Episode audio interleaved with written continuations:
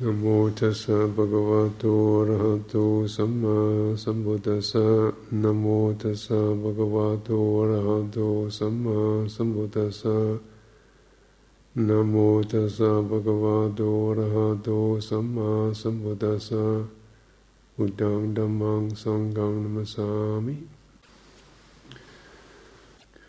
So one of the, one of the pivotal um,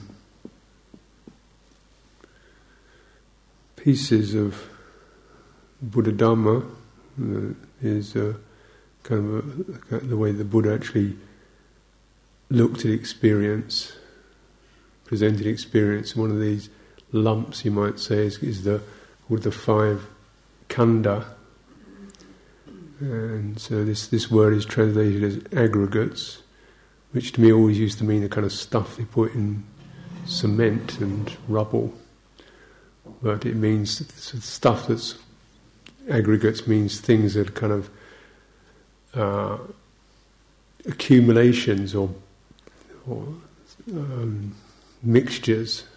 So there's five of these accumulations or mixtures or groups. Um, and he said these are, and he talked about these because these are pivotal to process of suffering and liberation. Mm.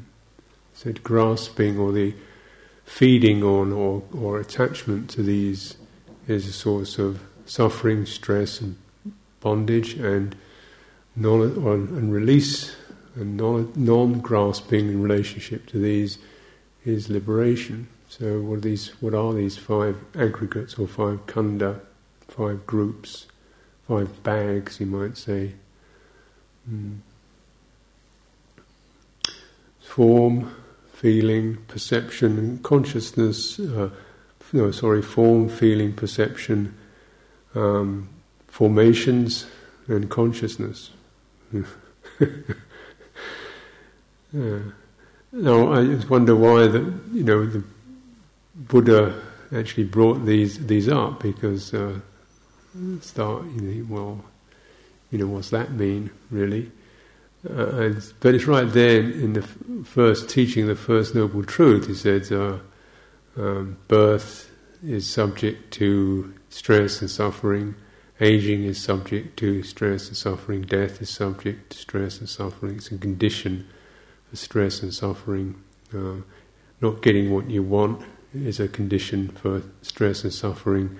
Getting what you don't want is a condition for stress and suffering um, um, be, and not being able to achieve one's wishes is a source of stress and suffering. Then he says, as a summary, in brief, to summarize it all, the five grasper aggregates are a source of suffering. So in a way, the five aggregates kind of explain the other bit. Yeah. Um, or somehow are, are a, kind of way of, of bringing these other experiences into into one focus, brings it all together into one focus. Now, these five aggregates are, aren't really things; they're more like behaviours. You know, certain ways of we experience. They're not they're they're, they're not uh, a person. They're not an entity. They're not things. They're just ways in which we experience. We experience life, we experience form, which means some kind of substance. We experience that happening, we can see it around us, substances, we can experience it. You know, we sit, you know, body feels like a certain substance. We see, um, we see it with our eyes. We feel it through our tactile consciousness. Everything's some kind of substance, and so this is a, in a way, but uh, that's always changing, isn't it? It's, so it's not a single substance, it's a certain flowing, certain changing to form. As the Buddha said, trouble with form is it deforms. It comes and goes, it wavers like a candle flame in the wind, it's always shifting. Mm. Um, so it's not really a thing, but it's a property. It's a kind of property that that keeps appearing, a kind of propensity to, to form, to substance. But there's no such thing as an eternal, fixed substance. It kind of flexes and changes.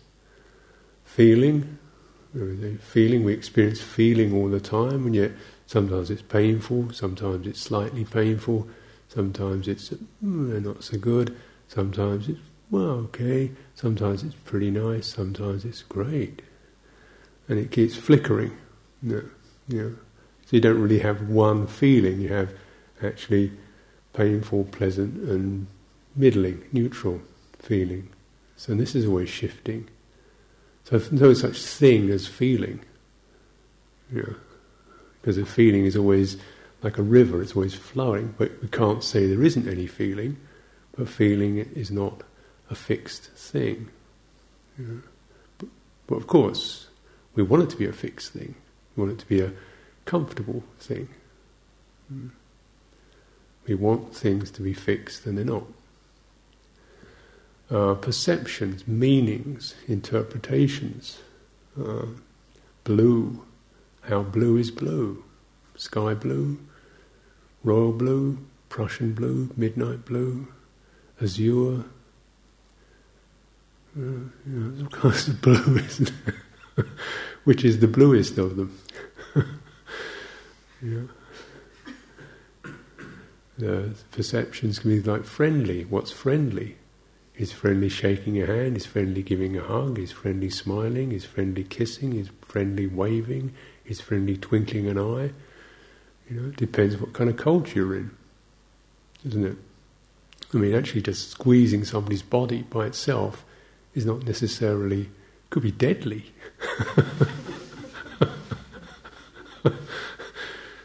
yeah.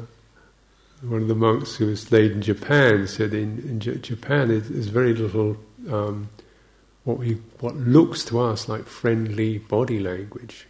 So to, to us it looks like quite stiff and, and sort of blank because the language is, is so evolved in so many nuances and ways of, of indicating respect and different gradations of respect that you don't need much body language. You know, the, the, the, the verbal language does it all. And you have to know that, and you have to kind of slight, slight gestures and slight spaces and slight things that aren't said, you know, which are very obvious to a Japanese, which we don't notice. As could be signs of, like, don't come any closer, that's enough, or, you know. So, what, what's what's friendly? What's um, what's what's you know how friendly is friendly? Mm. Sometimes if people are too friendly, you feel a little bit uncomfortable. What does friendly mean? Something that makes you feel safe, a reasonable sort of distance or reasonable sense of comfort with another person. Well, how close is that? Sometimes you don't want to be that close. Some people like to be close at times, and other, you know, not so close in this way. Well, so something we take very much as a, a definite thing, you know, friendly, is not a definite thing. But you know, so this, of course, things like this are big problems, aren't they? You know, between different cultures, different people, different genders, have different ways of indicating or meaningful meaningful experiences that the other side doesn't get. it doesn't work, you know. what's interesting, what's inspiring, you know. What gets you going depends. Mm. So perception's very changeable not not a fixed thing at all. Then the, the um, what's called formations really deal with various activities of the mind primarily, such as um, uh, desire, um, psycholo- psychological activities, um, animation, anger, desire, compassion, mindfulness, these are kind of things that we actually pick up, something we do, something that happens through us. And also bodily ones like breathing in and out is an activity, it's a kind of thing that keeps informing and forming the body. And it, so there's activities, programs, psychologies, basically the stuff that keeps moving and uh, generating and directing and, and seizing attention. Often it's to do with volition or, or some kind of intention is a very prominent feature of it. So, particularly the mental activities are, are very significant. They're things that we, we have a mental intention of deceitfulness or intention of generosity.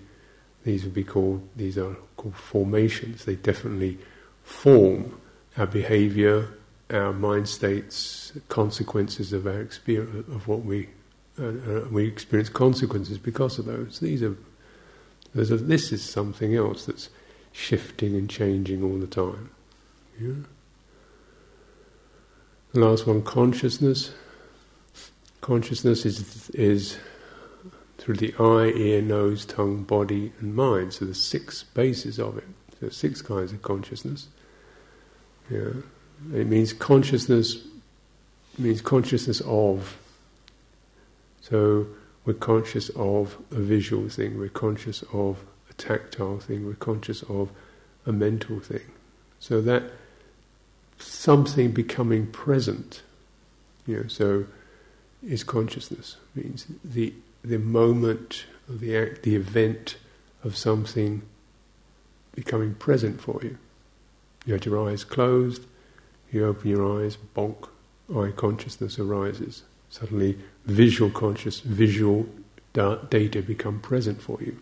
They were there all the time. Hmm. Were they?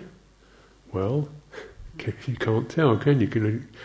When your eyes are open, you can see them. When your eyes are closed, have they all gone away? Or not? Have a look. Oops, you opened your eye again. There you are. Is your eye create them? Yeah. When I was a little boy, I used to have monsters under my bed. They'd live under my bed. I'd get my dad to come and look. Every time he looked under the bed, they disappeared. Then when we were out in the room, they came back again. I never saw them either, but I knew they were there. so mind consciousness you know, is the one that doesn't close down the eye, the ear, the nose, the tongue, the body. The mind consciousness is always bringing something into into presence, isn't it? And uh, it can be tinged with uh, with joy, or elation, or fear, worry. So it has a certain mental consciousness tinged with all kinds of flavorings to it. So consciousness is not a single thing. Even one single strand of consciousness is not a single thing. You know, there can be you know, mental consciousness that's happy or mental consciousness that's refined or subtle or gross or intoxicated. It's just, so this is why aggregates, because each one of them is itself um, uh, made up of all kinds of, you know, possibilities. You know, different kinds, each one of them. So you can have happy feelings, very happy feelings, ecstatic feelings, miserable feelings, desperate feelings, you know, searing, neutral, kind of okay. So even pleasant feeling isn't one single thing. So it's just all of it is just strands within strands within strands within strands. But the Buddha said you can put them into these five bags, five clusters, and this is the summary of experience. And it's always variable and it's always shifting. And uh, is saying that uh, the the really so you know we can consider this and think, well, wow, what can you do about that? You know, form. Well, it's there. It is. Feeling, you know, bound to feel. Perceptions, meanings. Well, you got to, you, you know, one has to interpret things. Sooner or later, you got to say. You can't just sit there going ga ga ga You've got to make some kind of statement about things being good or bad or not very good or enjoyable or deciding what something is. Consciousness, things are bound to come in. And the one you can work on is the is the formations. This is the really significant one because it's the active one that generates. Um, it's the generator and it's said to be the one that formulates the others. That is actually it's a, more like a program, and its program it continually reprograms the others. So, for example, you know, when we were two, we didn't know maybe what a Labrador dog was, you know, and then so but you got you got some kind of potential. This is the sankhara, the formation that can take in a piece of information and build a perception out of it. Okay, you know, this kind of sort of golden brown thing, friendly thing with a waggy tail, call it a Labrador. Okay, create a new perception. Now we know what a Labrador dog is. Didn't know when I was two, but now by the time I'm six, I do. Something did that. Something wrote a program. That was Sankhara.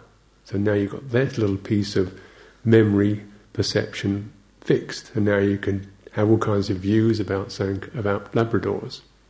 Good one, whether they're good Labrador, bad one, you know, with the pedigrees, you can start to judge them, which you couldn't do before. So the Sankhara programs the others, and it can, so you get so uh, particularly perceptions. You build up a huge directory of perceptions, which are like kind of stored up pieces of say, in meaning interpretation.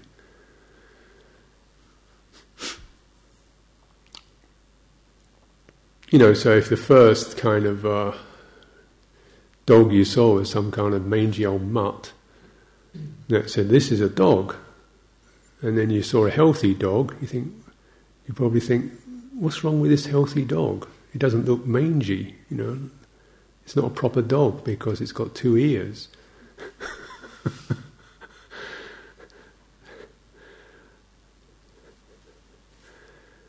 they say this about uh, uh, coffee becoming a popular drink. We used to drink this uh, kind of coffee powder, or this uh, stuff. Sometimes you get this liquid coffee essence, which is caffeine and chicory with a bit of coffee flavour in it. It used to come in bottles of it, ghastly brown liquid and you get you drink that. That's called coffee. And then when real coffee came along, it t- didn't taste right because it didn't taste. It didn't have this kind of acrid, bitter taste to it, which was called coffee. So the real thing, you had to, so, you know, didn't taste like the artificial thing. So if you start, so, but, so you have to relearn your perceptions of what what coffee is, for example. Mm. And so you've got a sankhara that continually does that. It continually changes, models your perceptions, reforms them, adjusts them. You know? And there's, there's a certain, you know, that's what, so there's a con- continual in, inclination to keep doing that, to keep learning and training, you know. So when you're very small, you don't have a sexual um, interest, so you don't really see men and men and women as being that, you know, distinctive in a way, in the same sort of way as you do when you have uh, when your when your sexual energies come in, when things become extremely meaningful, highly potent. Which, when you're two, doesn't really mean very much. Just big or small is all you know. Um, so, the, but then you get a very, very significant piece of programming starts to build something up. And uh, so this is the kind of thing that's happening all the time. And if you notice, you know, that where we are, where we seem to be right now, we can look at the past and think, wow, that was what a stupid thing I did then. That was a really idiot, dumb thing I did then. And, but then, you know, 15 years ago it wasn't. It's just that your programming has changed, your standards have changed, you've moved along, you've raised the bar, hopefully. you lowered it. generally, generally, the learning process is the kind of going up, you know. So, uh, and when, you know, the first time meditation, did 10 whole minutes of meditation. 10 minutes of meditation. I don't think I got a single breath in that time, but just sitting still for 10 minutes was like quite a big deal actually. Sitting still, not doing anything, and, and going inwards. Now look at now, you know, I think 10 minutes uh, isn't very much, you know. So the standards change, don't they? And you can look back at the past and judge it the present. And you can always have this imagination of the future where it's going to be better. Or it might be worse.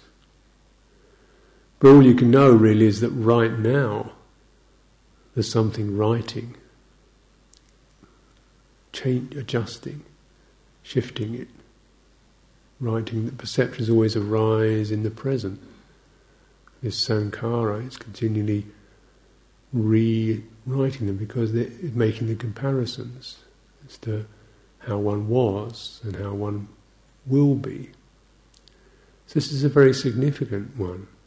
It's always presenting the possibilities that I will be something else, you know, and that something else will be, you know, I wish it to be better. But what does better mean? You know?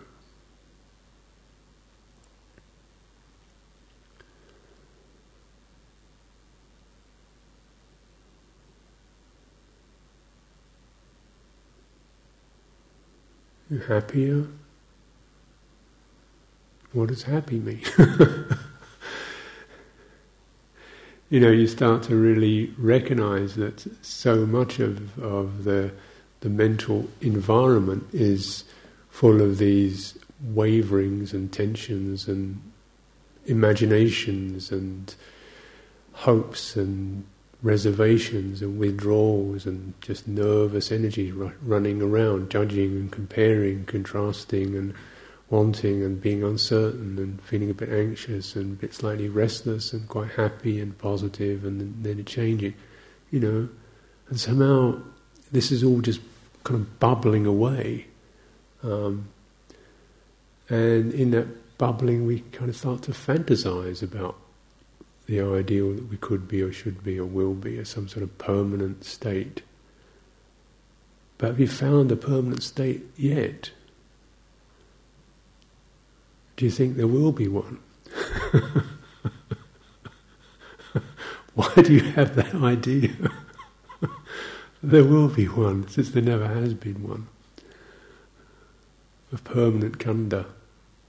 Mm? Permanent perception, a permanent feeling, a permanent men- mental state. Mm? And there just isn't that sense of there's something wrong with this, there's something not right about that. Isn't that a continual piece of the Sankhara program? It's, it's always kind of nagging away. You know? How bad is it? How good is it? Isn't it just the goodness or the badness is one's limitations of one's ability to be present, to accept, to stop generating something in this moment. If one stopped generating tension, anxiety, comparisons, contrasts, you know, if one stopped defining, measuring, naming, labeling, hoping, comparing, Hmm?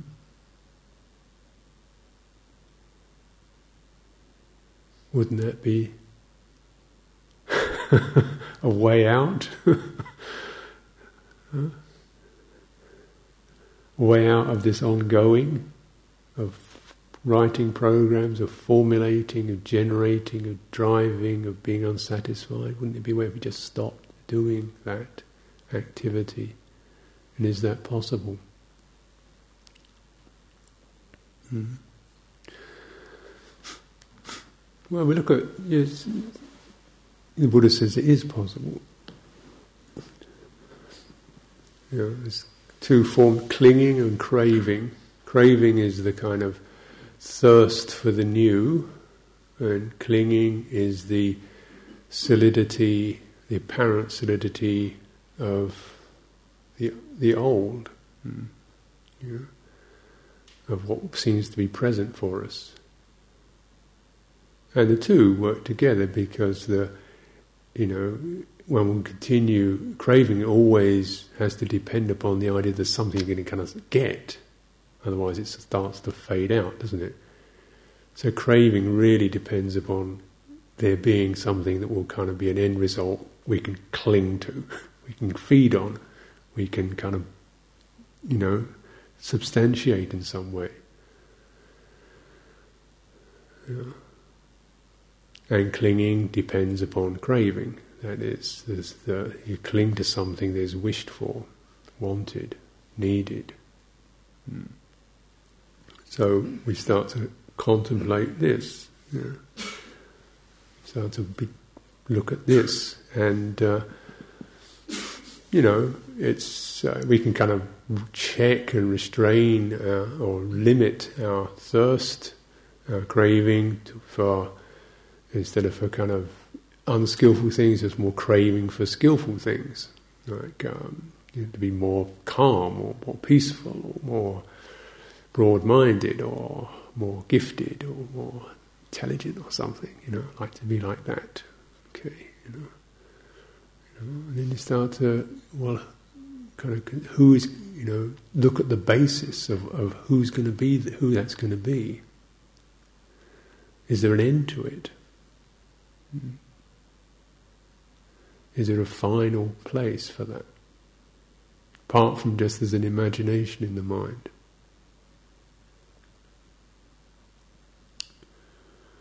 So we do get we do get happier, but it's sort of um, you know yesterday's happiness is just the memory, isn't it? We do get more comfortable. With yesterday's comfort is just the norm. I'd like to make it better now.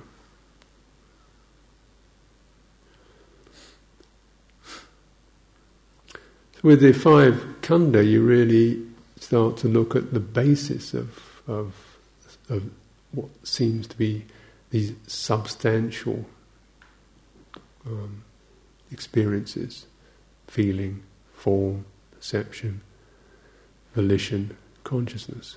Take something like form, which is the most solid of the lot. And the Buddha said, well, you can look at that in terms of it's not one thing. You know, you could say there's four, basically four things that create, generate form. One is a sense of solidity. One is a sense of earth, we call that earth. One is a sense of wetness, flowing water. You know. One is a sense of heat, cold, call that fire. One is a sense of movement, call that air. And uh, you can't really uh, have, even though there's these four of them, you know, really they all they all are present in every apparent substance. Hmm.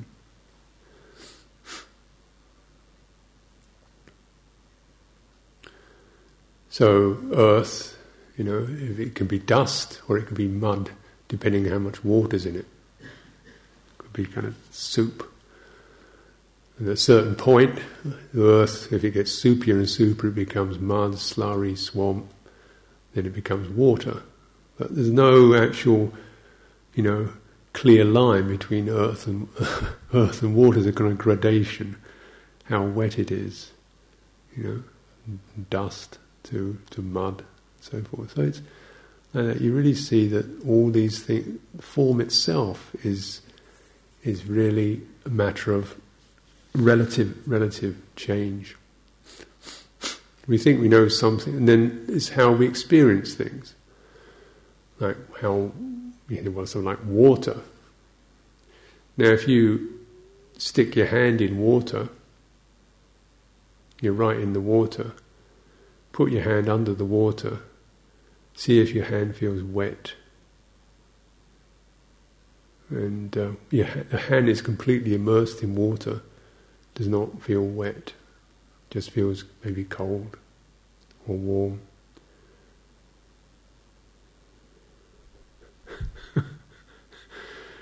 you know, when you jump in a swimming pool, if you're under the water, you don't feel wet. You feel a certain sense of pressure or buoyancy or warmth or coolness, but the wetness isn't there.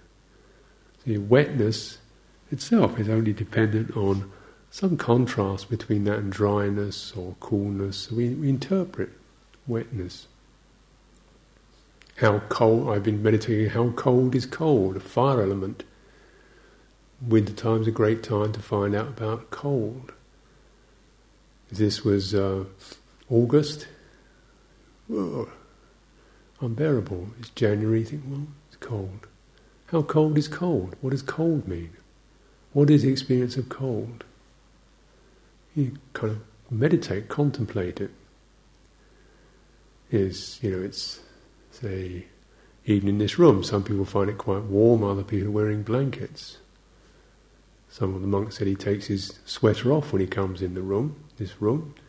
I see other people are kind of wrapping themselves up in shawls. How warm is warm? How cold is cold? Go outside. Some of us are walking around barefoot without socks. Other people with. How how cold is it? Where's the cold? Hmm? We used to do these crazy things like. Uh, um, a monk I knew, his birthday was in January, and what he liked to do was jump in a lake in January. His birthday. He talked me into this. Actually, I was. It was in December, which is pretty much the same. It was in Northumberland in December. There's kind of by the lake, the howling wind blowing across this lake in Northumberland in December. Ugh. And so we got psyched up to do this crazy thing, you know, jump in this lake. So we go down to this lake in the evening, start undressing in the cold. Your mind's going, this is crazy, this is crazy. But you just kind of get this kind of thing going. And then you jump in the water. And when you hit the water, it's not cold. you don't experience cold, you experience experience called panic.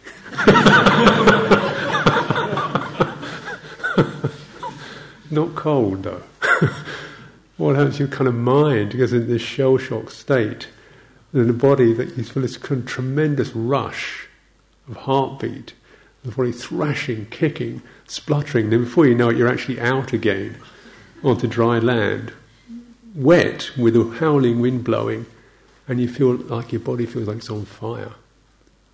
What happened to wet? What happened to cold? Yeah.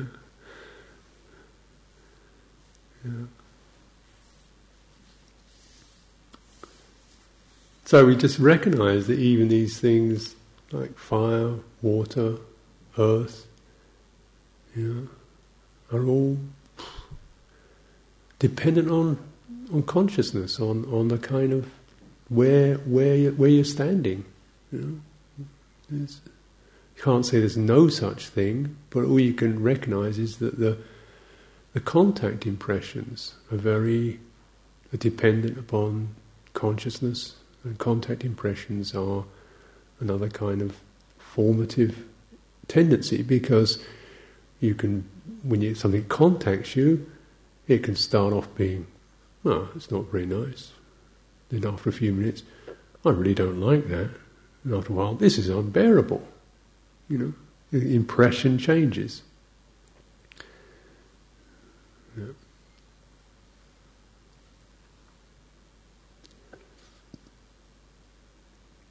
So once just start really recognize this, how silent is silent, how much, how much, how noisy is noise. I used to have a, being a meditator, kind of craving for silence, real, so I wouldn't be disturbed by things. And I was in living in Thailand, Thailand's not a very silent country. There's always frogs burping and croaking. There's cicadas tweetering. There's monkeys howling. There's music playing. Everything is kind of, it's a noisy. And because generally the, the buildings are in a fairly lightweight, flimsy, to they don't need they don't need protection against the cold, the noise moves in and out. So it's, it's quite, you're always impinged upon by noise, by sound. And uh, I used to feel quite irate about it because I think, oh, I've come here to meditate. This is a monastery, it's supposed to be quiet, and yet there's this whack, whack, whack coming from the pond. They should do something about that. and there's this cicados, and then they'd sometimes have a kind of Dhamma talk coming over a tannoy system. Oh, shut up. You know, trying to meditate. The most annoying ones were the humans, of course, because you always think they're doing it deliberately or they could do better. And I get quite, just kind of quiet down, and it's whack, whack, whack coming, shut up. Um, so I'd never get enough silence. And then the monastery I was at, one time they, they had a big mass ordination ceremony. They, they decided they were going to ordain 99 monks. So this was a it was a big big festival, uh, and then some of these this is a town monastery. So some of the town monasteries have a cultural aspect to them. They kind of uh, people come there just because it's part of the culture. This was a, yeah, a lot of meditation going on in the monastery, but it also had a cultural aspect. And when they had a, a big festival like this, a big there was they were they were building a Posada hall, so they had a big kind of festival. There were four uh, films being played, you know, theatres in the monastery, different films being played. There was continual chanting going on. There was people firing fireworks.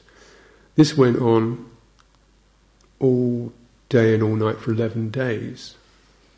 All day and all night. It was never silent. Not for a moment was it ever silent. It was continual, not just even subtle noise, but loud noises, noises carrying sounds of exuberance, of carefreeness, of, of uh, violent noises, bangs, shouts, cries, clamours, wails coming from the films, sonorous noises, you know, the whole lot of it. And every one of them, my mind's going, oh, I don't, it shouldn't be like this, you know. Till after about nine days, I think, finally, some, my mind gave up.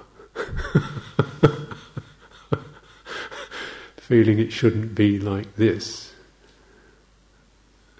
And then it was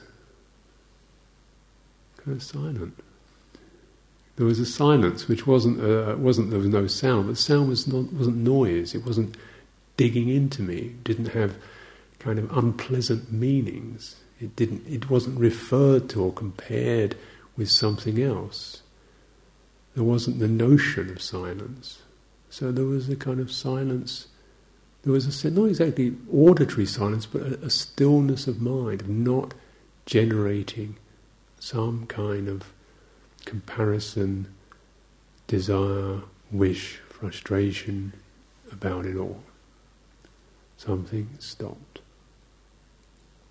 Mm-hmm. Form, formation, sankhara, stopped. And I felt quite happy, quite peaceful, quite a lot of things, oh, good, having, things are going nicely, everybody's having a good time in the monastery wonderful, what a great day it is, you know. Suddenly the whole kind of interpretation experience changed from being one of a of an annoying impingement on my time as a serious meditator to, well, congratulations, people are happy. They're having a good time. So it shifted. So the feeling shifted, the perception shifted through something giving up. And the sense, you know, that's kind of how it works. You can feel how hard. One of the things about clinging is you just keep, like a rat, like a terrier chewing a rat, you just keep going to it, chewing it, chewing it, chewing it, stubbornly going to it, holding it, holding it, holding it, holding it. That's clinging. You can feel that kind of teeth in. I'm not going to give up on this one, you know. And that's what makes it solid.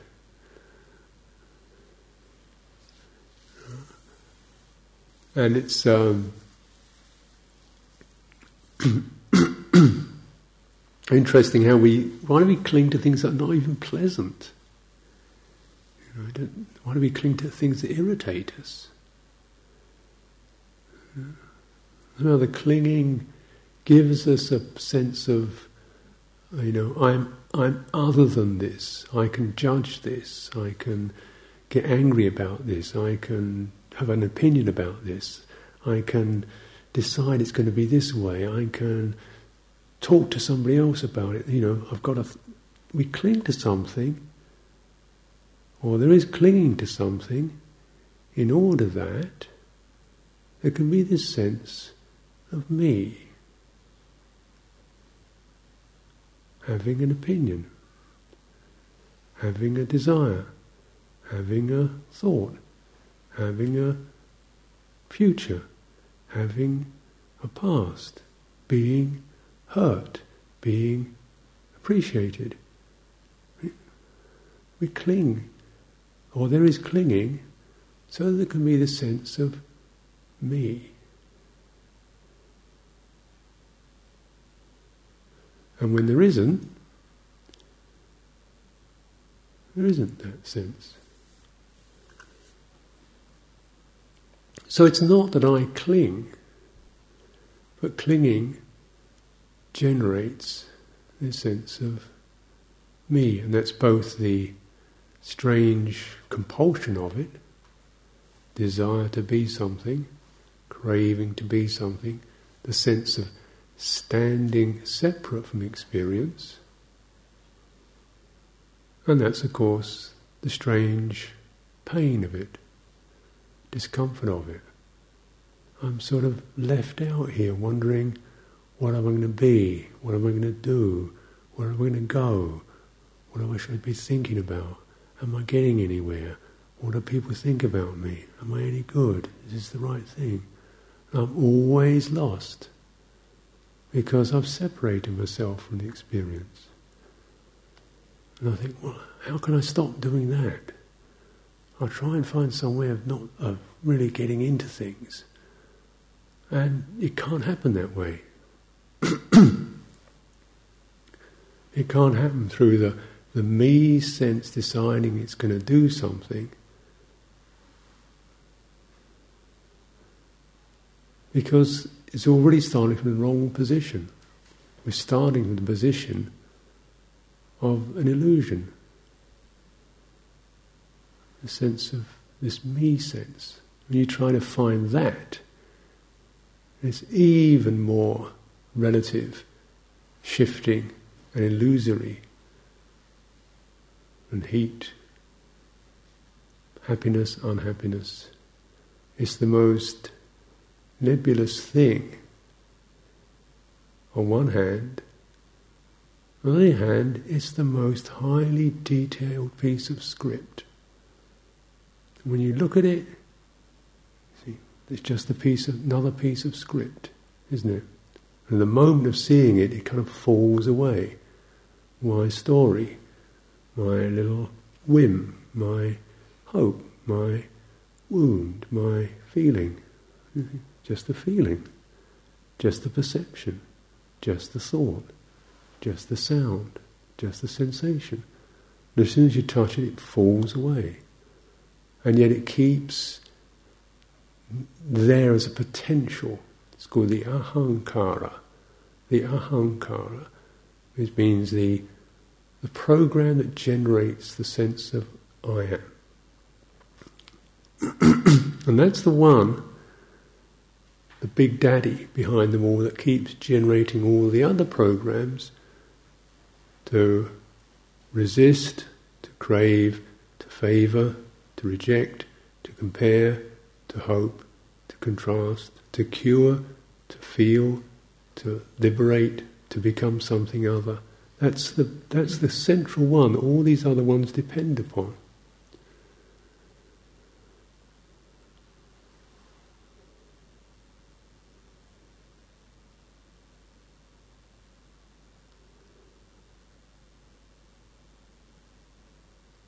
This is not easy. It's not e- easy to explain, is it? But so what am I going to do? God. Uh, you know, when you feel that, well, everything I do is somehow tainted with this I am doing bit. But, you know, the Buddha said you have to use the, the, the khandhas. This is all, all, all that happens. It's not that you get rid of them. The, even the Buddha experiences things in terms of these aggregates, but the basis of clinging is examined, seen through, understood with dispassion. And the volition keeps pushing, desire, the craving to become something, to stand out from something, to step back from something, to get something, to be apart from something. That fidgety tightening that can be relaxed. Hmm. And there's a definite volition or definite sankhara, you might say, a definite program or formation that does the relaxing, you know. And this is called the, you know, it's the, say in brief, it's the whole potential of the Eightfold Path, is that which keeps resting upon these points and, you know, relax, relaxing, the, that clenching up program. Particularly goes the meditative ones, mindfulness, samadhi, concentration, in things like equanimity, patience, kindness. They're all definite things we can understand, we can do. And as we do them, we place them on these, these tremendous um, programs we have, these formative tendencies. They start unwinding them, unraveling them. You get looser, easier, more don't know who I am really, don't really have a strong opinion, don't really believe in my past, you know. Could be, maybe I was, maybe I wasn't. Don't really believe in my future. Don't really believe in my present, actually. You know? Um, so with that sense of that not having not so hard and rigid and solid, we start to experience a kind of the freeing up of that clinging and then the craving because when there isn't a basis when we're not going to build something, then the craving itself starts to fade out because craving always works with a sense of I will get the result. When we don't believe in results, when you're not emotionally grasped by results, when your mind doesn't get excited or despairing about results, then the craving starts to give up. Mm.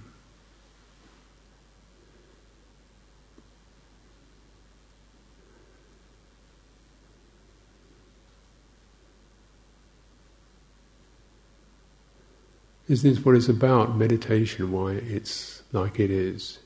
You know? The, the desire, the interest, the chanda to meditate. You know, there has to be a kind of firing up or warming up of that, and yet all these uh, uncertainties of am I doing? This isn't very good. Oof. How good is good? You know, and what's a good meditation? How peaceful is peaceful? Yeah.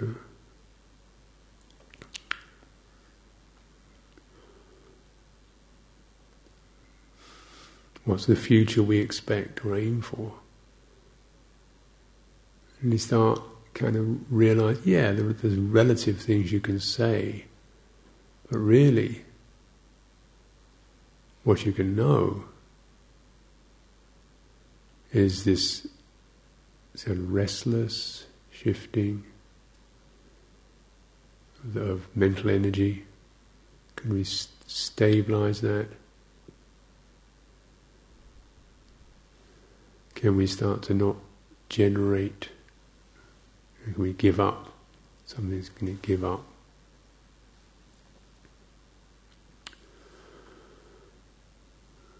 So the Buddha was saying, you know, even uh, one's, one's mind becomes, say, quite peaceful and quiet. Uh, you know, when the consciousness becomes equanimous, not not flavoured with these uh, spicy or tangy um, fashionings. So even this, we recognize this itself is a result of practice, of things that have been done. Itself is not to be something to be clung to as this is it, I've got it, I am this. It's to be seen just as it is. That uh, release from attainment, release from finality. Hmm. So these are, uh, and then of course, you know, this is, of course is very wonderful. You know, when you start to sort of, you know, get the get the sense of that, like what this bringing our life, giving us back our life out of this trap of expectation and fear, dread, hope, craving, clinging. Still, we can feel things, see things, perceive things, touch things, taste things, but that hardness, that stuckness, that resistance, that snagging, that can go. This is exactly what the Buddha taught, not the elimination of the five aggregates, but the elimination of clinging to them, because this is the ending of suffering.